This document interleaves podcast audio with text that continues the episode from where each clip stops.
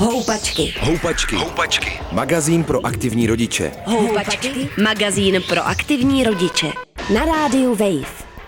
Ahoj, vítám vás u dalšího dílu pořadu Houpačky. Moje jméno je Martina Poliaková, je to konverzační díl, takže se bavíme s vámi, s mámami o tom, co vás zajímá, co vás pálí. Dneska je téma kojení a já tady sedím s dvěma hostkami. Tereza Lípoldová, Tereza je historička, matka tříleté Ady. Ahoj, Terko. Ahoj. A s Marcelou Navrátilovou v současnosti na rodičovské dovolené, maminkou půlroční Veroniky. Ahoj, Marcelo. Ahoj. Ahoj. Výživa je určitě vedle spaní a vyměšování vlastně nejčastějším tématem raných měsíců mateřství a prvních let s dětmi. My jsme se rozhodli dneska sdílet naše zkušenosti s kojením. Nicméně neočekávejte, že vám řekneme, jaký ten způsob je správný, jestli kojit nebo využívat umělou stravu, protože to je prostě vždycky otázka volby každé z nás. My s vámi ale chceme sdílet to, jak jsme to měli my a třeba v tom někdo najdete i nějaké poučení a cestu pro vás. Jak velké téma bylo nebo je kojení? Terko. Pro mě to bylo téma, který určovalo den i noc, první tři až šest měsíců, co jsme byli spolu s Adou, protože kojení byl u nás největší problém, protože já jsem ze začátku neměla dost mlíka a když už se mi vlastně potom podařilo dostatek mlíka mít, tak se zase objevilo spousta jiných problémů, že Adě se nechtělo přisávat, prostě generovalo to strašně moc jako nových trabulů, ke kterým se určitě ještě dostaneme. určitě. Marcelo, jak jsi to měla ty, nebo jak to máš teďka ty? Ty máš hmm. půlroční dceru, takže aktuálně vlastně to kojení je asi jedno z těch tří nejhlavnějších tématů hmm. tebe. Je to tak, no. E, určitě stejně jako Terka. Eh, ze začátku to teda téma eh, nebylo vůbec. Eh, ze začátku, když jsem byla těhotná, když jsem byla prvních pár dní v porodnici. Já bych ještě na začátek chtěla podotknout, že dcera se narodila předčasně, o pět týdnů dřív, což vlastně byl taky asi jeden z důvodů, proč to kojení nedopadlo úplně tak, jak jsem si původně představovala.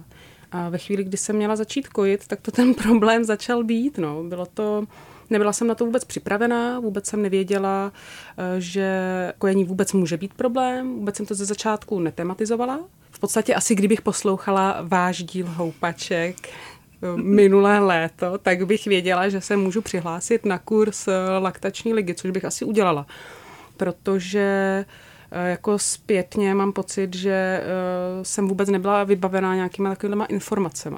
Ani, ani vlastně z předporodního kurzu, kde jsem se sice dozvěděla, že kojení může být nějaký problém, ale eh, vůbec ne, že až takhle palčivý a vůbec mě nenapadlo, že to je třeba problém, který se týká tolika žen, protože ani eh, třeba moje kamarádky, které mají děti, tak o žádných problémech nemluvili. A teprve až když jsem ty problémy měla já, tak z nich pomalu začalo jako líst, že tu někomu krvácela bradavka, tu jako někdo měl problém s mlékem, ale jako v tu, v tu chvíli, kdy to prožívali, tak se nějak jak se s tím nesvěřovali, což jako respektuju, ale vůbec jsem jako netušila, že, že tolik lidí kojení teda takhle, dalo by se až říct, jako traumatizovalo.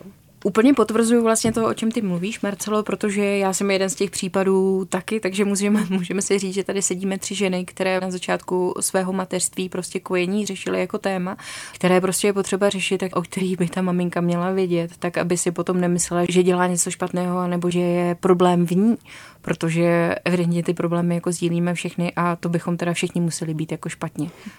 Ale ta práce vlastně s psychikou té matky, já jsem třeba zažívala v těch prvních měsících vlastně to, co popisujete obě dvě, což znamená nějakou jako frustraci z toho, že to kojení není přirozené, ačkoliv jsem si myslela a chtěla jsem vlastně, abych svého syna kojila, tak se to nakonec nepodařilo, takže já vlastně na rozdíl od vás dvou, já jsem to potom po nějakých jako pěti měsících opravdu zdala a byla jsem ráda za to vysvobození díky umělé výživě Bavíme se tady o té spontánnosti toho kojení. Tak zkus nám popsat vlastně, jak to probíhalo na začátku to seznamování s tím kojením a co pro tebe bylo takovým tím prvním jako aha momentem je, možná to není tak jako jednoduchý, samozřejmě přirozený. A co ti pomohlo? Pro mě ten aha moment začal být vlastně už v porodnici, kdy nám samozřejmě sestřičky říkali, že první den prostě se to mléko netvoří, pak ho máte málo, protože to děťátko má samozřejmě úplně pidi žaludek, že jo, takže mu stačí pár kapek. A když jsem odcházela z porodnice, tak eh, jsem už odcházela s tím, že budu muset přikrmovat, protože eh, v porodnici byl strašný přetlak a oni vás prostě nechtějí pustit domů, pokud to dítě nějak jako přirozeně nepřibírá a Ada přibírala málo. A už v porodnici jsem ji eh, přikrmovala, což bylo ještě dost vtipný, protože mě pouštěli v neděli, takže já jsem ještě velmi slabá, úplně totálně, protože jsem se v porodnici vůbec nevyspala, jak tam brečí miminka, tak já jsem stávala úplně ke každému brečícímu dítěti, nejenom ke svýmu. A teď jsem jela vlastně domů s tím, že potřebuju přikrmovat. A neměla jsem doma vůbec nic, protože přesně jak říkala Marcela, já jsem na to vůbec nebyla připravená a vůbec jsem nečekala, že to může být problém, protože jsem měla úplně normální fyziologický těhotenství, sice dlouhý, ale fyziologický porod. Sakra, proč bych se neměla úplně normálně rozkojit? A teď to nešlo. A teď, jak lítaly ty hormony, tak to bylo strašně těžký. Takže já jsem úplně totálně vyčerpaná ještě běhala v drogérii, abych si sehnala ocávačku, výživu pro dítě, protože prostě partner sice říkal, že to udělá, ale ty říkal, já vůbec nevím, co mám brát, co jste brali v té porodnici. Dobelhala jsem se domů a teď začal ten neuvěřitelný hell s tím, že člověk musí vymyslet teda, jakým způsobem bude přikrmovat. Já jsem samozřejmě cítila ten neuvěřitelný společenský tlak na to, že to kojení je základ, protože jinak způsobím dítěti, když ho nepřestanu kojit, že může mít nějaký alergie, že může být psychicky jako deprivovaný, protože si nevytvoříme správný vztah. Můžou tam být způsobeny jako další nějaký zdravotní potíže kvůli jako špatně vytvořený jako imunitě, kterou si prostě nejlíp vytváří od té matky. No, takže jsem se snažila vždycky nejdřív nakojit, pak třeba jsme zkusili stříkačky přes, přes malíček, dáte dítěti prostě do pusy malíček a vedle toho jako prostě stříkačku.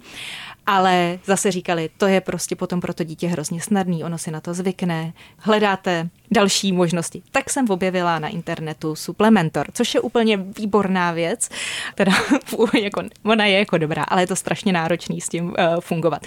Dáte si prostě uh, na krk uh, šňůrku, na tý je zavěšená taková lahvička a od té vedou uh, takový cévky, který si uh, lepičkou přilepíte na prsa a vlastně kojíte a zároveň u toho přikrmujete. Ale je to strašně složitý, protože tomu dítku to musíte dát jako velmi správně do pusy, aby ono zároveň sálo mlíko, zároveň sálo ten příkrm, učilo se tím sát, ale to mlíko vám vystydne, že jo? nebo ho máte moc teplý, takže musíte čekat. Teď do toho to dítě už pláče, protože chce jíst. Do toho musíte sterilizovat ty věci. A je to prostě neuvěřitelný koloběh uspí člověk dítě, jde ty věci, uh, začne připravovat a v tu chvíli se dítě začne zase budit. Takže zase začnete připravovat příkrm. Teď jdete druhý den Eh, na kontrolu k lékařce a ona řekne, no měla byste sakra něco s tím dělat, to dítě málo jako přibírá, já vás nechci stresovat. Vůbec, že úplně v tu chvíli se totálně v pohodě, dávejte mu víc příkrmu. Do toho vám prostě zase někdo říká, ne, to prostě ona si to vycucne, musíte jí trošku jako potrápit to dítě, jasně. Každý má vlastní rady, samozřejmě ty lidi to myslí dobře a chtějí vám pomoct, ale je to úplná šílenost, jak se na vás válejí totálně protichůdný, protichůdný rady. My jsme tady za celou tu dobu, co jsi nám to vyprávěla, jsme na sebe několik několikrát s Marcelou vlastně gestikovali, jo, ano, přesně tohleto se nám stalo taky od toho vlastně, že člověk odchází z porodnice s informací, že má málo mlíka, že se musí rozkojit a že se to pak nějak zázračně stane doma, že dítě se špatně přisává, ale že na internetu je určitě spousta videí a tak se podívejte prostě a vyzkoušejte, jakou techniku vám jako vyhovuje. Polohy, to se ještě nezmiňovala, ale já jsem vyzkoušela snad možná všechny polohy, včetně stání na hlavě, různé varianty odsávaček, sáhodlouhé debaty, jestli flaška ano nebo ne. A přesně potom to, když se to opravdu nedaří, tak eh, hlavně to nebrat jako svoje vlastní selhání. Dostáváme se k Marcele. Jak ty si to prožíval vlastně? Co bylo pro tebe podstatné? U nás to teda bylo dost podobné, musím říct. Eh, teda akorát s tím rozdílem, jak jsem říkala, že eh, se dcera narodila dřív, takže my jsme vlastně v porodnici byli asi trochu delší dobu eh, než vy s dcerou. A pokud si dobře pamatuju, tak my jsme tam byli asi 10 dní s tím, že dcera byla nej, ze začátku v inkubátoru, protože se sice narodila úplně v pořádku, zdravá, jenom měla novorozeneckou žloutenku, ale já jsem prostě vůbec nebyla uh, připravená na nějakou variantu předčasného porodu, takže jsem vůbec neměla jako v hlavě nastav, nastavený nějaký mechanismy, co dělat v porodnici ve chvíli, kdy se prostě dítě narodí, narodí předčasně. Takže já jsem jako byla z toho taková trochu vyplašena, protože moje těhotenství probíhalo úplně bez problémů, jako totálně. Takže eh, Veronika byla eh, pár dní v inkubátoru, potom jsme byli eh, pár dní na oddělení perinatální péče a tam vlastně to fungovalo tak. Já tomu naprosto jako předestínám, že já tomu naprosto jako rozumím, protože ty děti na tom oddělení jsou většinou opravdu hodně předčasně narozené. Veronika tam byla jako jedno z největších miminek. No a oni tam prostě vedli takovou strategii, že ty děti vlastně to kojení vyčerpává. Eh, takže eh, tam probíhalo jako takové pokusné přikládání každý den, ze začátku vlastně jenom třeba jednou u těch eh, inkubátorů a jinak se děti krmily z láhve. Mateřským teda mlékem, pokud jsem neměla já dost toho mléka, tak ho tam teda doplňovali z mlékobanky, což bylo fajn. Jako dcera ze začátku se trošičku přisávala. To bylo jako zřejmé, ale čím dál tím víc to přisávání jako nešlo, ale za to se stala jako profesionálkou v sání z lahve. Ona pak byla jako schopná během několika sekund vyloženě vysát tu dávku toho mléka, byla spokojena, pak si tak jako byla, že jo. To, no jenom, že už se nechtěla přisávat. No ty laktační poradky, které byly tady v, porodnici, kde jsem rodila já, eh, tak většinou jako přiběhly a řekli, no ale tak to, to je šikovná, to vám jde, to se doma přesně, Ana tady, jak říkala Terka, to se doma rozkojíte, to bude v pořádku a já jsem si naivně prvorodička říkala, tak se doma rozkojíme, ona je šikovná. Jo, no nerozkojili jsme se a vlastně vůbec nechápu jako tuhle tu strategii eh, jako v, podstatě dávání té falešné naděje těm ženám, že se vlastně přece doma jako sami, jako asi sami rozkojí, jako to jsem se teda opravdu sama nerozkojila. Nehledě na to, že my jsme z té porodnice odcházeli Mm, teď si nechci vymýšlet, ale bylo to někdy před štědrým dnem, 22. zhruba, 21, 22, 23, nějak tak. A uh, bylo to loni, uh, což znamená před půl rokem, a což znamená ještě v době covidu. A uh, jako sehnat v tuhle dobu laktační poradkyni, která by k nám domů přišla, a nebo která by k nám domů přišla a byla by očkovaná, to bylo naprosto jako nemožný, takže my jsme první, první laktační poradkyni měli uh, online. A já jsem teda byla ráda za každý kontakt, kde jsem se mohla vypovídat někomu jinému než partnerce, protože jako my jsme to doma samozřejmě neustále řešili, ale um, jako člověk se potřebuje taky svěřit někomu jinému, tak ta jako jedna laktační poradkyně byla taková, další jako byla zase, zase k nám nemohla jako přijet, jo, bylo to prostě dost náročné. Já jsem byla ještě překvapená právě i z těch jako různých uh, jako směrů v tom laktačním poradenství, jo, že vlastně každá ta poradkyně poradí něco jiného. Takže to, to mi vlastně jako ne, taky úplně nepomohlo. Člověk potom v tom stresu úplně neví, co si má vybrat, jestli jako má chvíli následovat ty jedny rady, nebo má hnedka přepnout a zkoušet jiné rady. Nepřikrmovala jsem teda umělým, ale uh, bylo to jenom díky tomu, že jsem z porodnice šla a už jsem sebou měla nějakou zásobu svého mateřského mléka, kterou se mi tam podařilo si vytvořit. Takže většinou jsem dceru krmila tím mateřským mlékem, které jsme měli eh, jako doma v zásobě a odstříkávala jsem si, odsávala jsem prostě na ty další dávky. Takže pak jsme se naštěstí dostali do stavu, kdy jsme měli zhruba na jeden den jakoby zásobu, kdyby se něco stalo, mléka. A uh, jako s tím jsem tak jako nějak se naučila žít, že jako pokud nám zásoba dojde, tak asi uh, poběžíme prostě někam, nebo teda respektive takhle, my jsme měli doma jednu takovou pohotovostní krabici umělého mléka, a, ale jako nevím, no, bylo to takový, eh, byla to taková jako dost nepříjemná situace. No a do toho jsem teda zkoušela jí přikládat doma eh, ale jako dost, eh, dost bezúspěšně no, ze začátku. Pozorovali jste, kdy je to kolejení jako příjemnější nebo snazší a kdy je naopak jako složitější, Terko?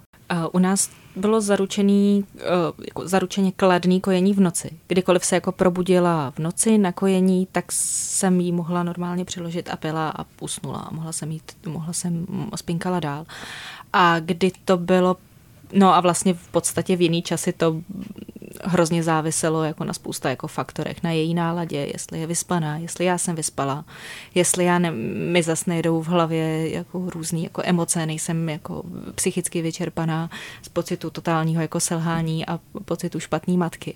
A pak nám později začalo fungovat, přesně jak si říkala, že jsme vyzkoušeli spousta jako různých poloh a fungovala poloha v leže. A to dokonce později tak dobře, že Ada asi dva měsíce v kuse vyžadovala jenom tuhle polohu, kromě toho, kromě té noci.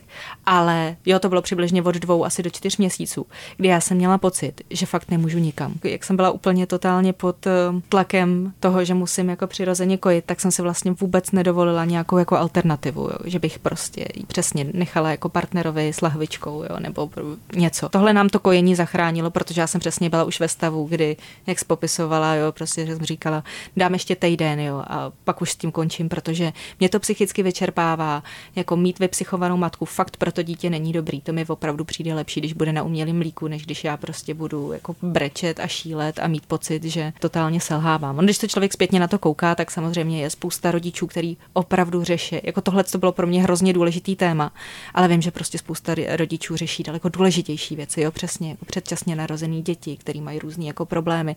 A pak, když tohle to jako vyprávíte těm lidem, kteří opravdu mají nějaký jako solidní problémy, tak na vás koukají jako tohle to berete jako problém.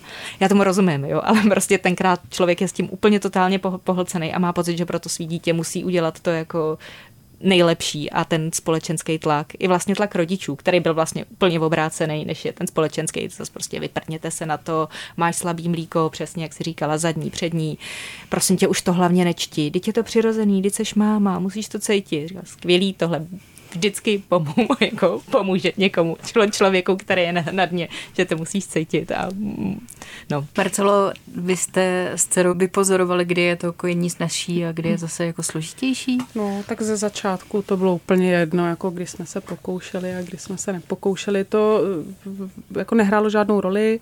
Mm, když jste se tady zmiňovali teda o těch polohách eh, na kojení, tak to, to je jako, to bylo u nás téma, který vlastně rozhodlo eh, když jsem si vlastně, dcera se naučila přisávat k tomu prsu v, v jedné poloze, v poloze na fotbalistu, a potom, když eh, k nám chodili různé ty poradkyně, tak jsme zkoušeli jiné polohy, protože ona se sice naučila přisávat, ale moc jako nesála a hlavně mě to teda bolelo.